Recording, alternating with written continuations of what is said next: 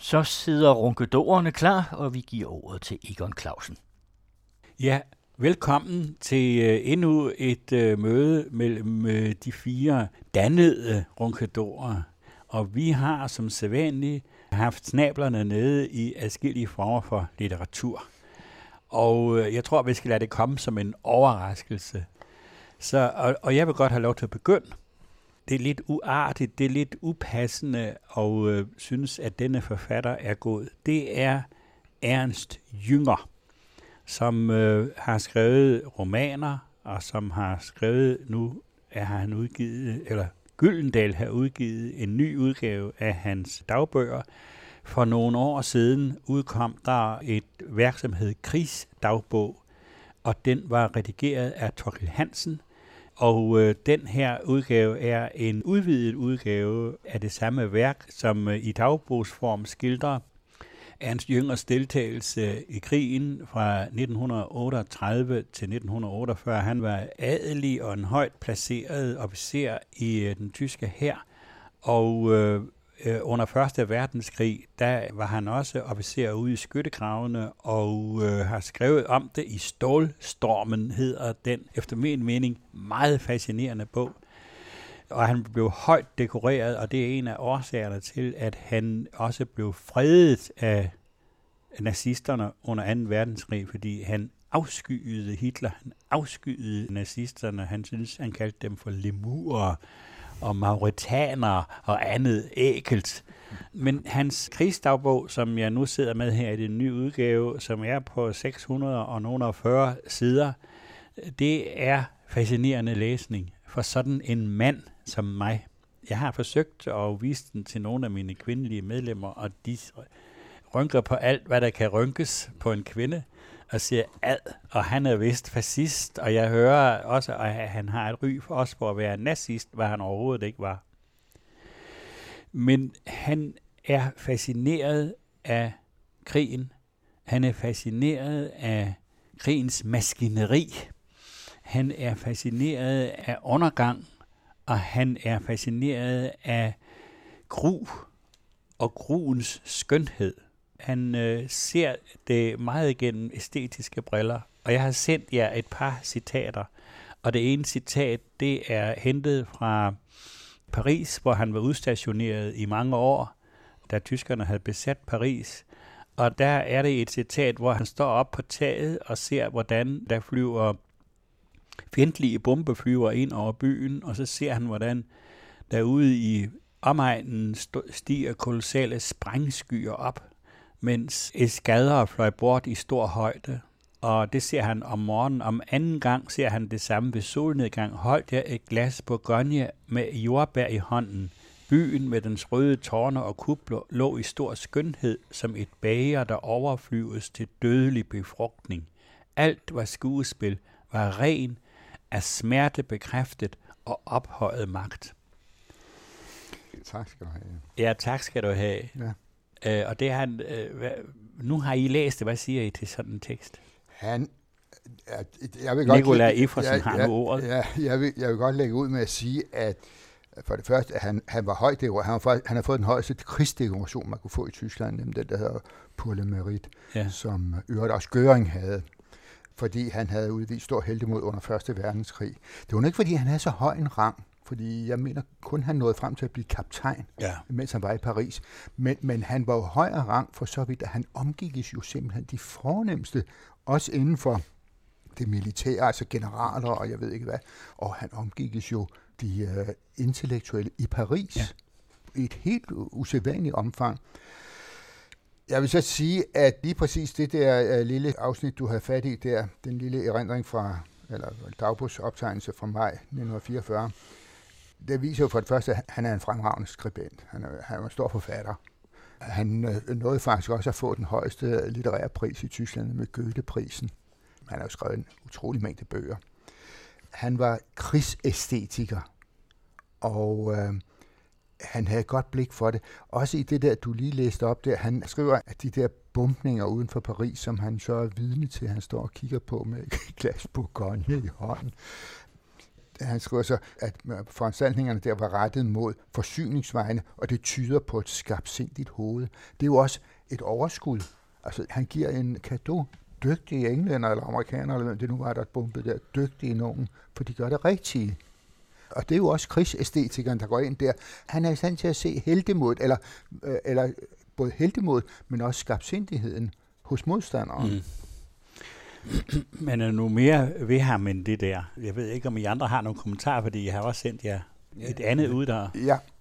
Men det, altså, det, det, det er jo spændende, når man ser ham i relation til anden krigslyrik. Altså for det første så er der længst mod skibskatastrofer og sådan noget. Det, at der er noget smukt i, i, i nederlaget.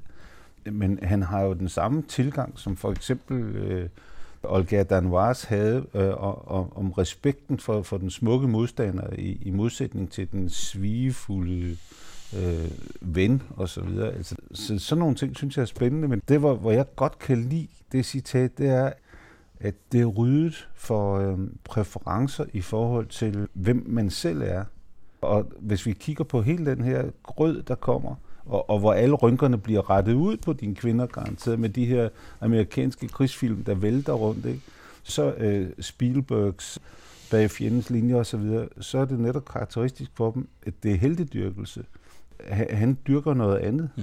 Og, og, og i den forstand synes jeg, at han er spændende, fordi han sætter alt andet i perspektiv. Mm. Jeg har svært ved, at, om jeg så må sige, skille den politiske styringer fra æsteten. Jeg bryder mig ikke om det simpelthen. Altså, det er ligegyldigt, hvordan man altså, nærmer sig det ud fra en, en øh, beundring. For eksempel den vinkel, som Nikolaj med fuld ret lægger, at han er en fremragende skribent. Det kan man ikke komme udenom. Hvis man læser ham på tysk, kan du godt prale lidt af ham, man i hvert fald har forsøgt, så er det ud over det sædvanlige, kan man sige. Men når det er sagt, så kan jeg ikke skille de to ting ad. Mm. Og det er rigtigt nok, at han var imod nazismen i et eller andet omfang, men han er også forudsætningen for den. Og øh, den voldstyrkelse og den altså helt gennemsyrede forelskelse i manddommen og mandigheden, det er ikke noget for mig, det vil jeg sige. Uh, nu har jeg ikke læst den her, men jeg har læst Stålstormen og fik blodsmag i munden af den, og det synes jeg ikke er særlig rart. Jamen, det er jo også meningen med det, ikke? Altså, det, er jo, jo. Del, det er jo en del af bogen netop. Måske uh, for, fordi når du får den blodsmag i munden, så er det fordi, fordi han skildrer det så uh, fremragende og så ubehageligt. Ja. Fordi Jønger lægger jo ikke skjul på, at han synes noget er, er forfærdeligt. Det har vi jo godt eksempel på det andet, som, som Egon har sendt os, nemlig hvor han overværer en henrettelsen af en desertør. Jeg kan godt forstå det, du siger, Georg, og det, det, det beroliger mig, at verden er lidt normal endnu uh, og jeg bliver selv forskrækket over, at ja, jeg bliver selv for, lidt forskrækket over, at jeg er så fascineret af det her.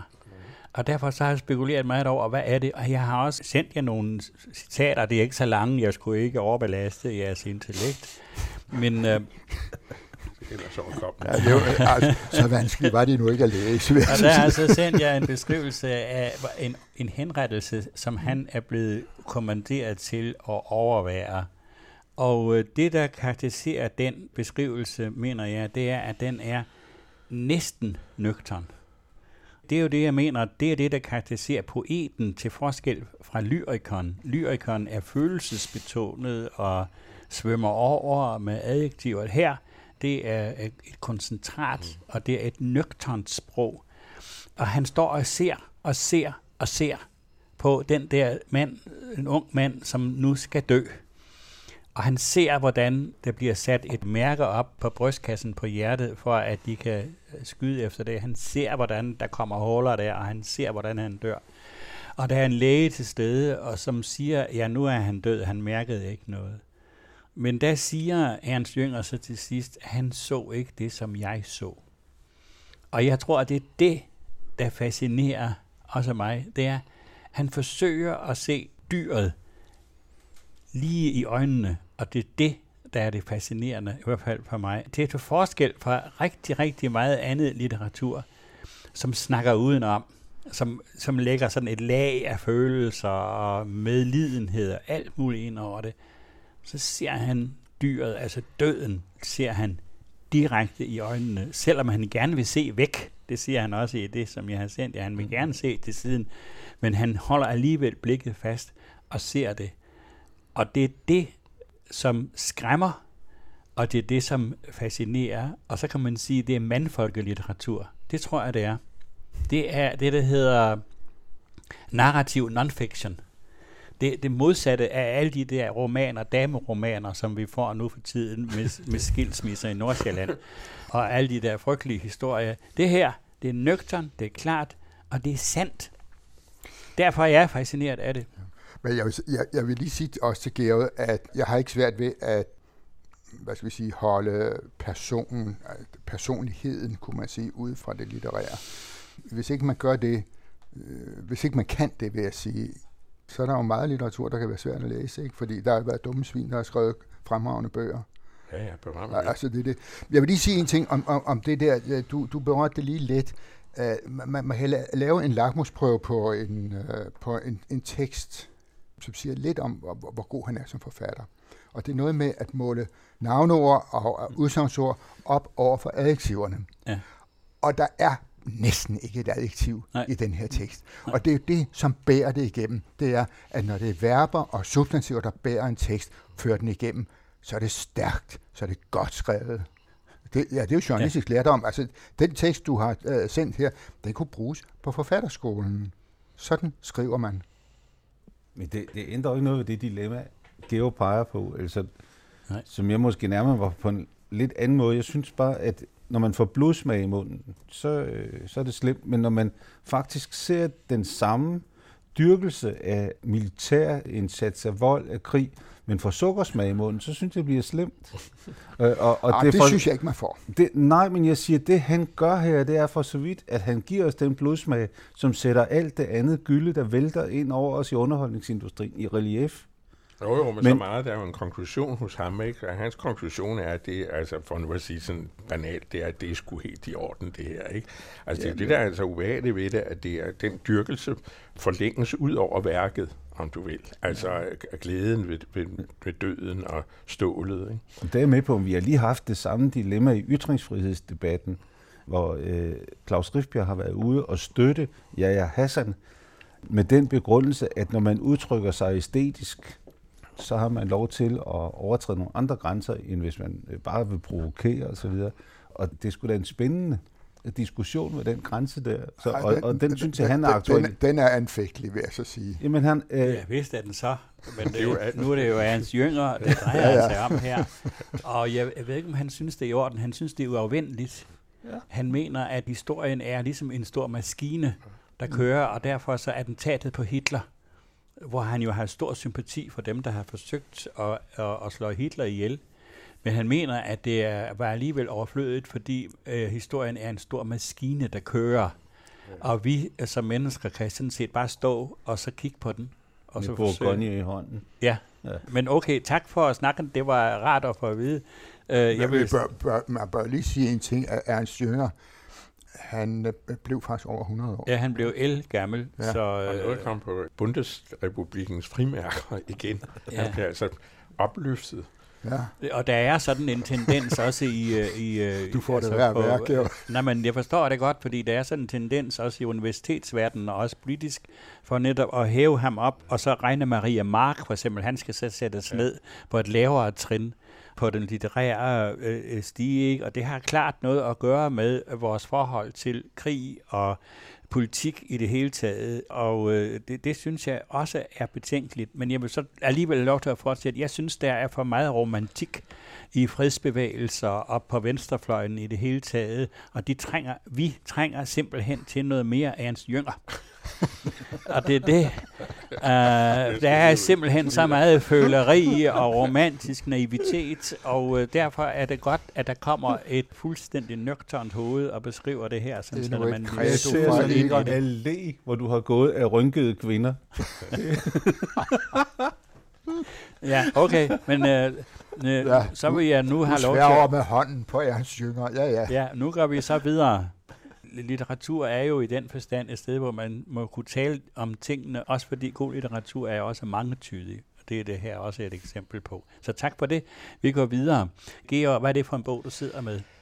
Ja, det er en herregårdshistorie, om man vil. Uh, det er en historie om herremanden på um, ham, der hed Holstein Ratlau, som var um, stamhusbesidder over ved uh, et, det, der hedder Ratlovdal over ved Odder, og døde i 1919, født i 1849. Og de to historikere, Jesper Larsen og Eva Schmidt, det er begge to museumsfolk, har mm, sat sig for at skildre denne herremand, Emil von Holstein Ratnaus skæbne.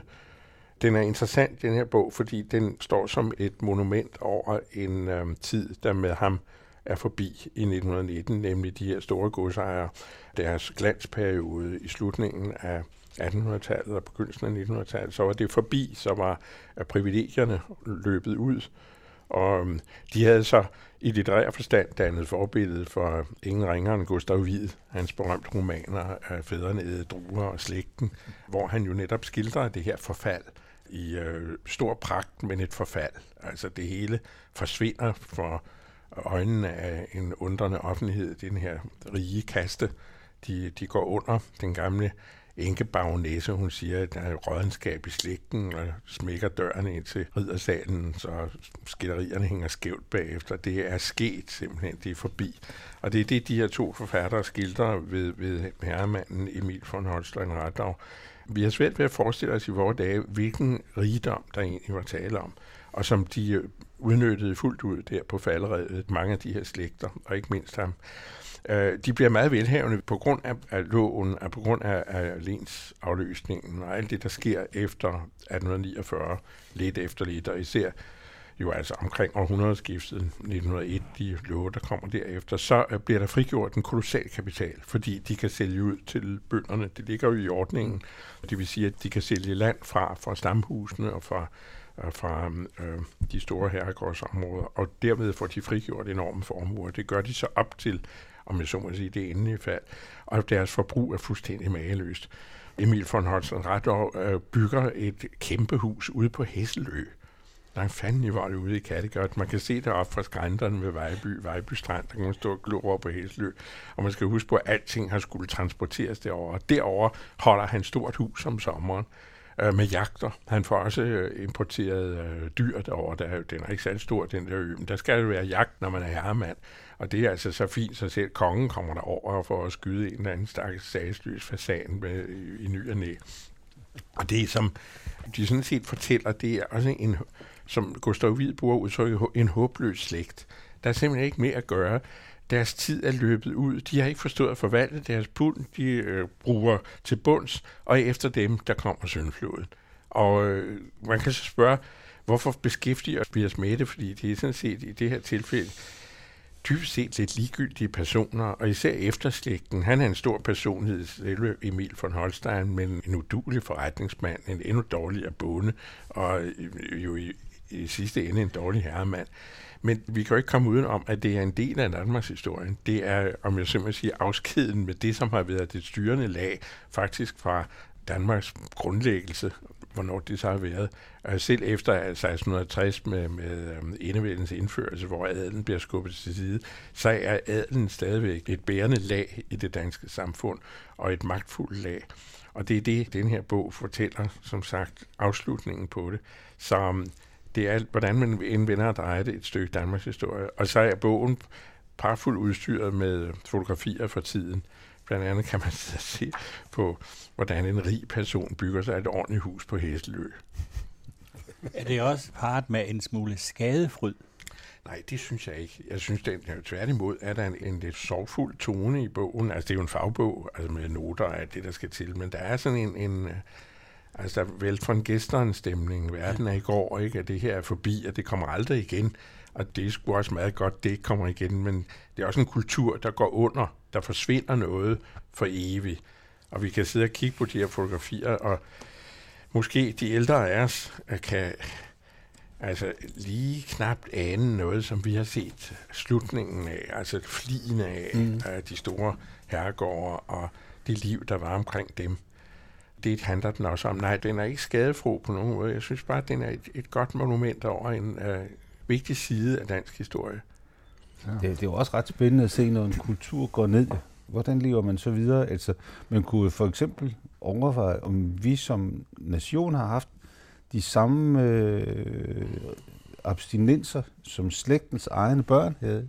Altså, jeg arbejdede på Statsbiblioteket i Aarhus som helt ung, og øh, der var øh, en af, af sønnerne bibliotekar, og havde så fundet sit ståsted i nazismen, men øh, i, i den, øh, for at knytte lidt tilbage til hans yngre, i den øh, idealistiske nazisme. Han var gift med øh, Arne Meyer Goldsmiths datter, og i den forstand havde han jo nogle problemer øh, med at, at forstå de her ting. Han levede af sin åndrighed, af dyrkelse af det ariske, og så udgav han øh, sonetter, som han selv havde skrevet. Men øh, har vi i Danmark stort set også kulturelt gennemlevet det samme efter herremændenes bortkomst, at vi, vi er blevet sådan lidt, lidt småtskårende og mentalt sonetdyrkende. Det synes jeg, der kunne være meget spændende at men, overveje, hvordan har vi reageret på det, at, at den kultur gik ned? Altså, det er jo næsten som om, altså, når jeg sagde før, at øh, vi har lige, måske de ældre har også oplevet en fli af det der, ja, altså vi har oplevet resterne af det, så må man på den anden side også sige, at det er som om, det er en anden planet. Ja. Altså hele holdningen til samfundet, som den her uh, slægt i den år har, er en sådan art, så vi, vi kan altså ikke rigtig finde den nogen steder. Vi kan næsten ikke engang ja, finde ja. essenser af den. Hvordan altså, bliver man hofjægermester? Jo, men det er alligevel noget andet, fordi du har, du har der, for eksempel Emil von Holstein, der, han har behov for en jernbane, fordi han vil ja, godt have en jernbane ud til, sit, til sin lystjagt.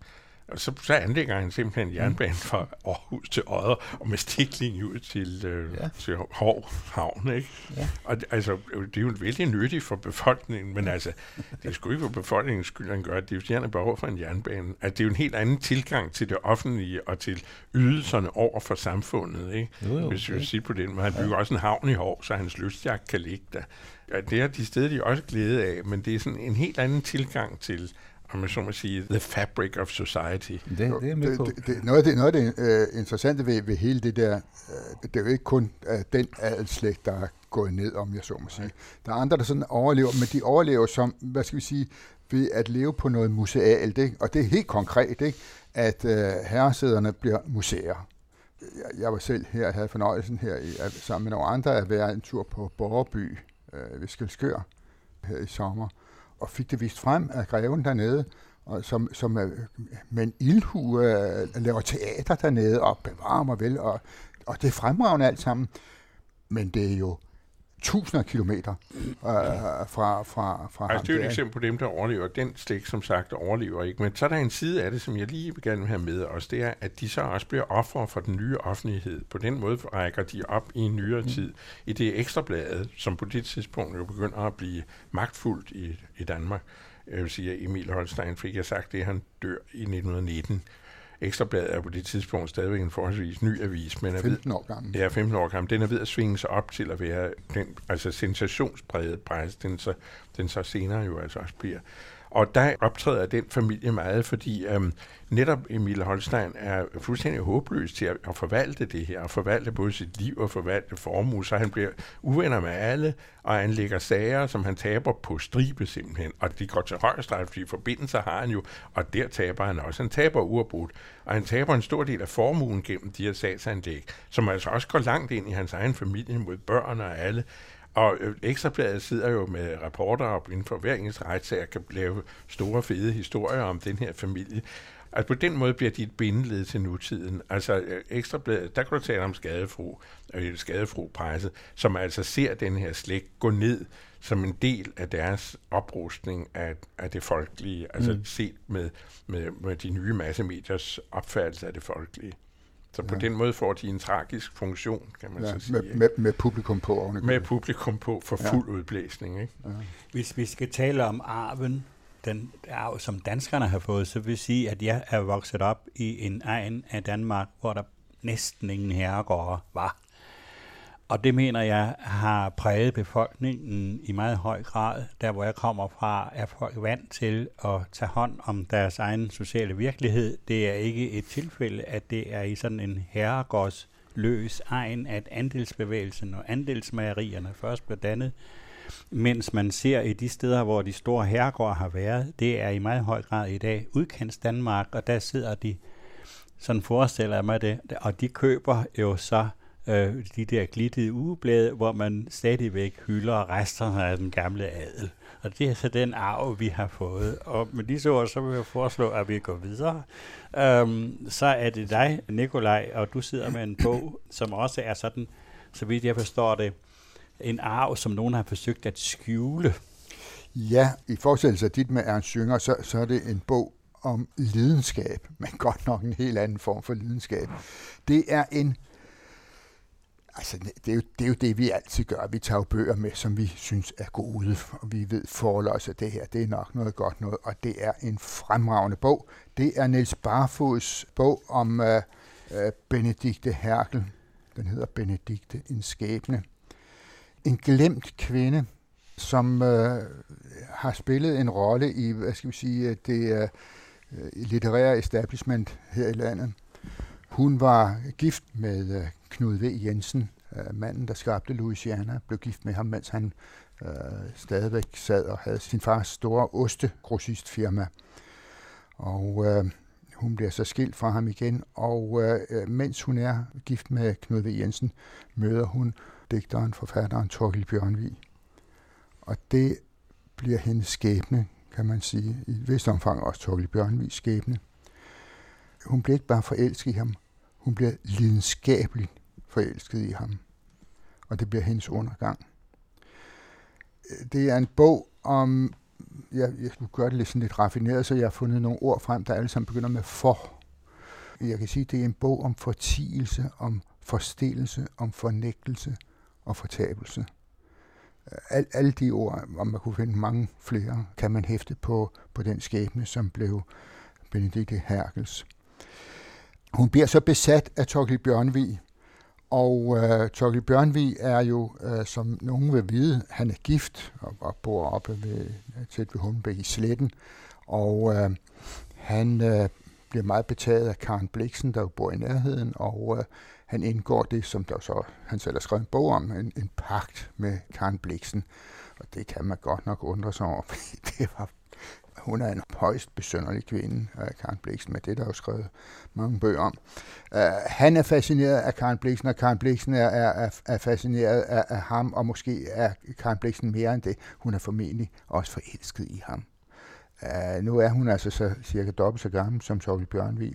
Og da så denne Benedikte kommer ind i billedet, uh, så kommer der jo et jalousidrama ud af det. Og det jalousidrama bliver ikke bedre af, at Torgild Bjørnvig faktisk er gift med en anden kvinde. Og øh, øh, hele det der menageri der med Bjørnvis kone, mentor, som Karen Bliksen var, og kvinden, der kommer ind i hans liv, og som han også får et forhold til, men som han må bryde. Og hun belejrer ham, for at bruge sine moderne ord, hun, hun stalker ham, altså simpelthen forfølger ham med breve, og han, han beder om at blive fri. Uh, og uh, hun er en meget begavet kvinde, Benedikte. Hun skriver nogle øh, fremragende breve, som Niels Barfod bringer frem, og han giver hende et meget, meget smukt eftermæle. Det er en tragedie. Det er en meget tragisk historie. Øh, hun øh, kommer også under psykiatrisk behandling og så videre, og det ender faktisk med, at hun en dag går til stranden og tager tøjet af, meget sirligt, og går ud i vandet og drukner sig selv. Niels Barfod, man kan sige, at han er meget indiskret egentlig. Det er han så i forståelse med, med øh, uh, Torkel Bjørnvis og uh, Benedikte Herkels to børn, som jo begge er journalister, kendte journalister oven i købet. Og de har givet ham uh, adgang til disse kolossale brevmængder, der er, er skrevet uh, fra Benedikte Herkel. Og uh, han citerer meget fra dem, og han beskriver meget af alt det, der skete på sin vis kan man sige, at han er meget indiskret, men øh, Barfod gør det med en fornemmelse for solidaritet med den kvinde, og med en, en tanke på, at der skal sættes hende et minde, som er hende værdig. Fordi hun jo på en eller anden måde blev udstødt af dette gode selskab, som hun oprindeligt havde giftet sig ind i. Knud V. Jensen har stort set skrevet hende ud af, af sine egne erindringer hun, hun eksisterer ikke. Hun var non-eksisterende øh, sidenhen. Så galt, at øh, i, øh, hos Knud V. Jensen, øh, nogle af de bøger, som han udgav, som handler om ham selv, der var hun klippet ud på fotografierne. Så man, øh, hun, hun var ikke at se. Hun var usynlig. Og samtidig så havde hun denne utrolig kærlighed, som var en, en lidenskabelig kærlighed, øh, som, som øh, rakte meget øh, længere ud over selvfølgelig også en, en, en seksuel øh, tiltrækning, men, men meget mere end det.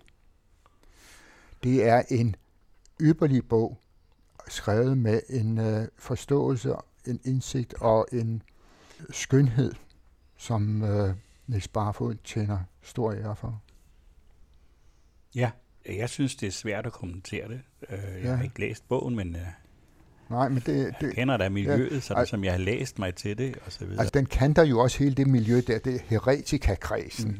som jo var næsten sådan noget halvreligiøst øh, litterært. Ja, meget fromt. Det ja, meget fromt og meget intellektuelt og fromt. Intellektuelt og lidt fortænkt, og, men, men med nogle gevaldige fester, kan jeg forstå. Jo, men også strengt samtidig, ikke? Jo, jo, og som jeg også byggede videre på det meget besønderlige forhold, der var mellem Knud V. Jensen, Ole Vivl og, og andre skikkelser, som apropos er styrker. Ja, de dyrkede eneren, ikke? De, jo, de ja. dyrkede eneren, og de, de dyrkede det helt modigt, og de, og de dyrkede for så vidt, altså kom meget tæt på nazismen. Og, og, og Ole Vivl kom jo galt afsted, eller galt afsted, altså herregud. Ikke? De sværmede jo for noget, som de, de var sværmeriske, ja. Helt rigtigt at kunne overskue under sværmeriet. Og, og, og det der sværmeri blev så nærmest sådan en religiøsitet også. Må jeg spørge dig om en ting? Hvad er hans metode i bogen? Altså, hvad, hvad, han, hvad bygger han det på? Bygger han det på, hvilke kilder bygger han det på? Han bygger, jo, så, han bygger jo, Niels Barfod har faktisk selv uh, truffet Benedikte Herke, ja. uh, mens han var privatlærer oppe i, i Skagen og øh, hvor han så kom hos Knud V. Jensen, der havde sommerhus deroppe i Gamle Skagen, og truffet hende, men måske ikke kom så tæt på hende. Men Barfod har jo selv haft sin gang blandt disse mennesker, heretikafolkene og, og he, hele det Gyldendals slæng, havde jeg nær sagt. Ikke? Han bygger så på sine egne indtryk derfra, men jo i al væsentlighed på brevene og på samtaler med øh, de mennesker, som var tæt på hende.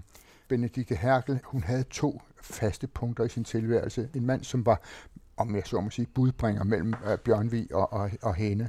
Og så en veninde, Agnete Hartz hed hun.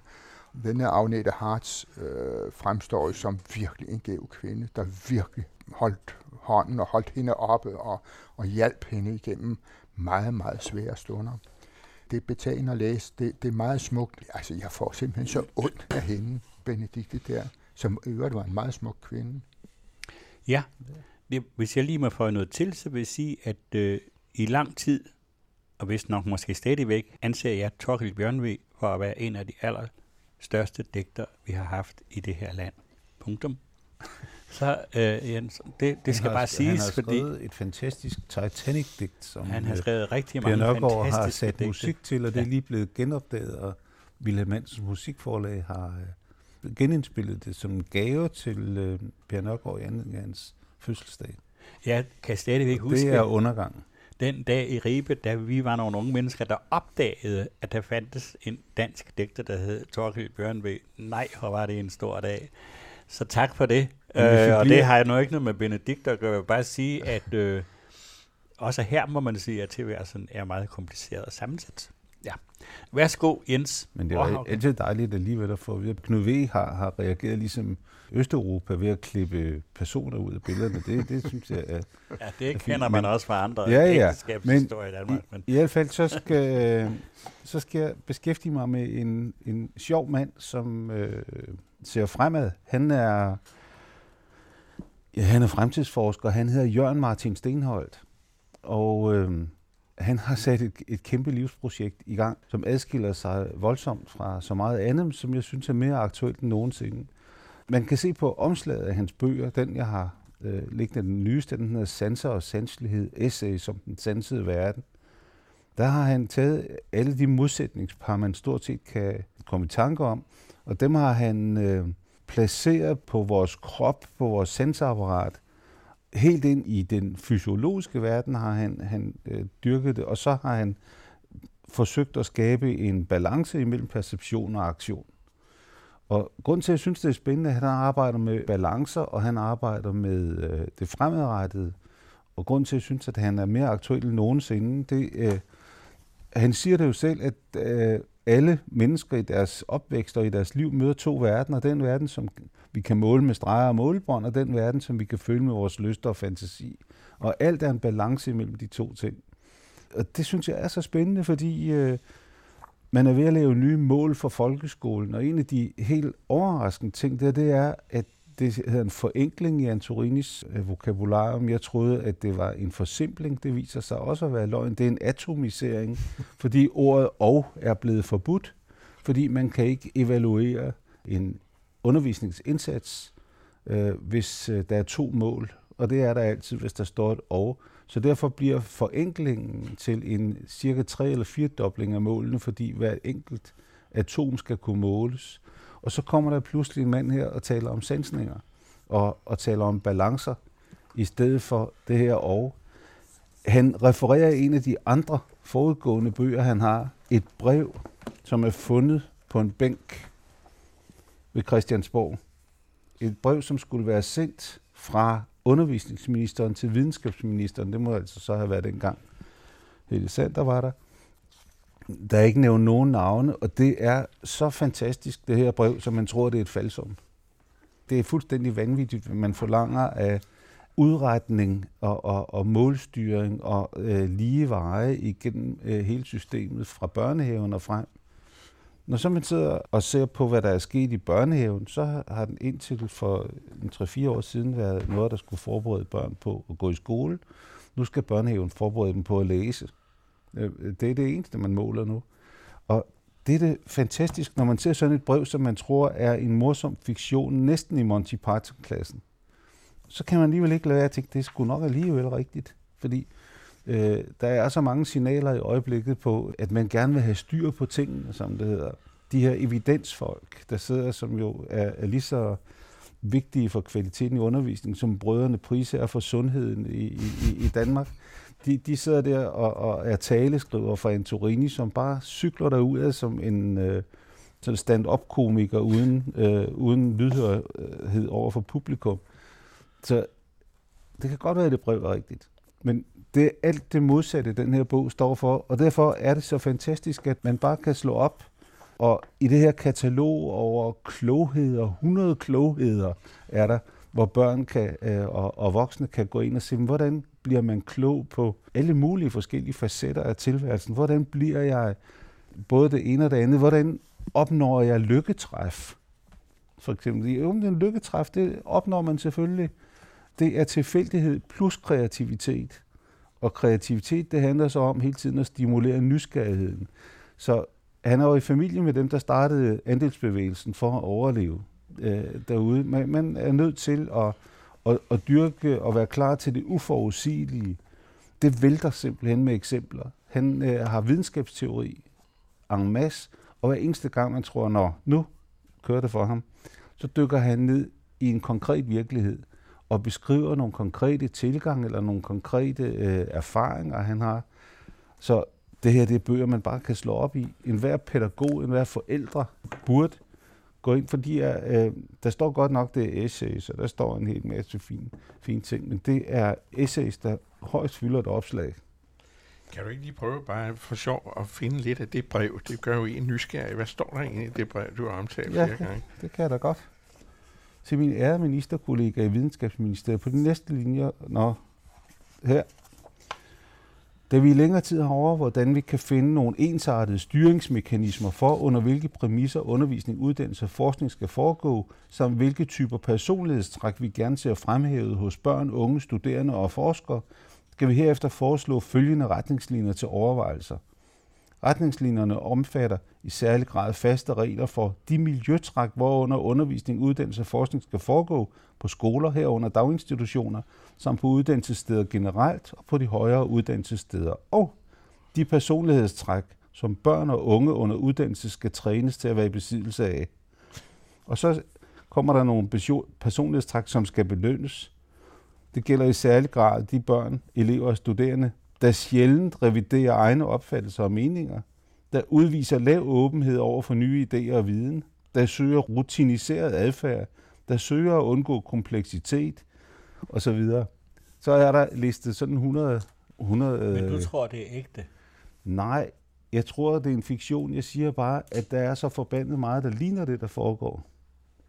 Så, så man kunne gå hen og blive i tvivl, om ikke der skulle være en eller anden idiot i et ministerium, der har skrevet det her, og glemt det på en bænk. Jeg, jeg tror, det er noget, Jørgen Martin Stenholdt har lavet. Jeg siger bare, at det er så snublende tæt på det, man ser i øjeblikket, der kommer. Så, så det, det kunne sgu godt være rigtigt. Så hvad er det, der kører med os? Hvad er det, der kører med skolen? Jens, både Ja, ja, hvad- du og hvad- jeg har ja. brugt rigtig mange timer af vores liv. Liv. kun et liv.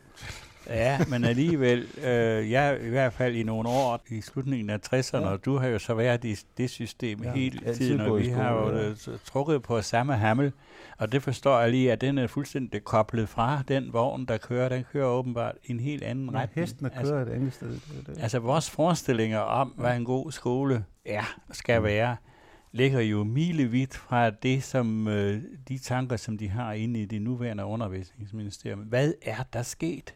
Jamen, der er nogle forskere, som har fundet ud af, at alt skal være evidensbaseret.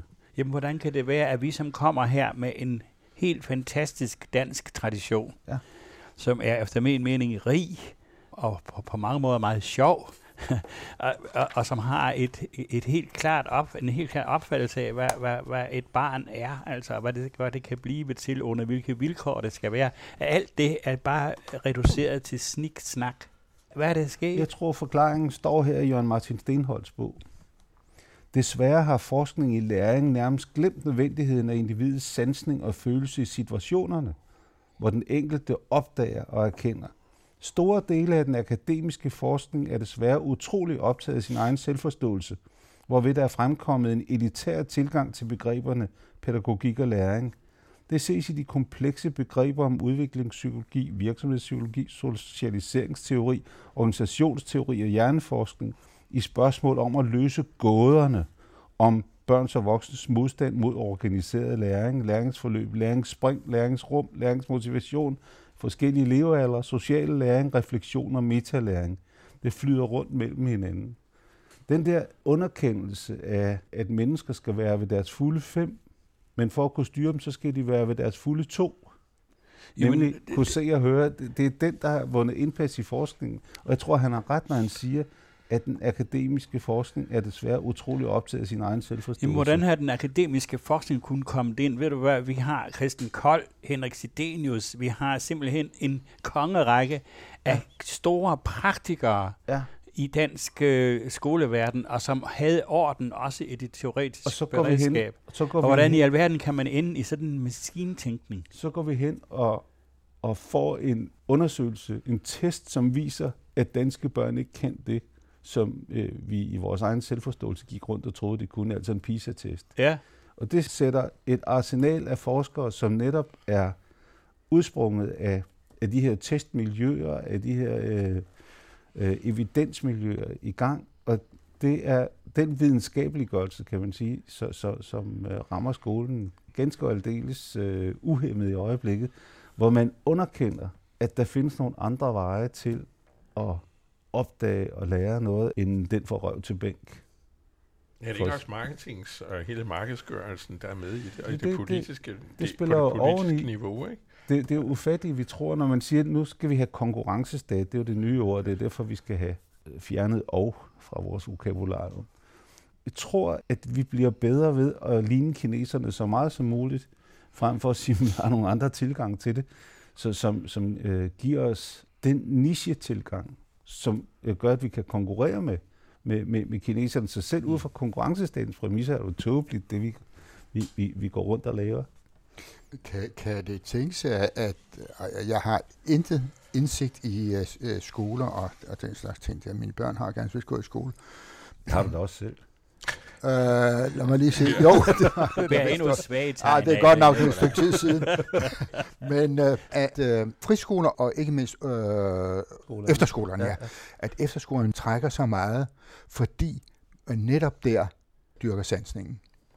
Jo, man, altså, man kan jo godt i sådan depressive stunder tro, at det, de laver i øjeblikket, egentlig konspiratorisk er styret af, af de markedskræfter, som gerne vil fremme privatskoler, friskoler og, og, og, øh, Efterskoler. og efterskoler, fordi det, det er, bare, det er bare synd for et samfund, som har haft en folkeskole, der bandt det noget sammen, at, at det kører på den her måde. Men det er derfor, jeg synes, Jørgen Martin Stenholt er utrolig væsentlig lige i øjeblikket, fordi han rent faktisk hele tiden arbejder med det, og som gør, at man bliver livsduelig, i stedet for det minus og, som gør, at man bliver skoleduelig. Og med disse ord, så vil jeg godt have lov til at sige tak for i dag. Det var et dejligt snabelmøde, vi har haft her. Så tak for det. Ronkedorerne er Egon Clausen, Georg Metz, Nikolaj Ifersen og Jens Råhauke, og der er flere oplysninger om de bøger, Ronkedorerne omtalte på vores hjemmeside.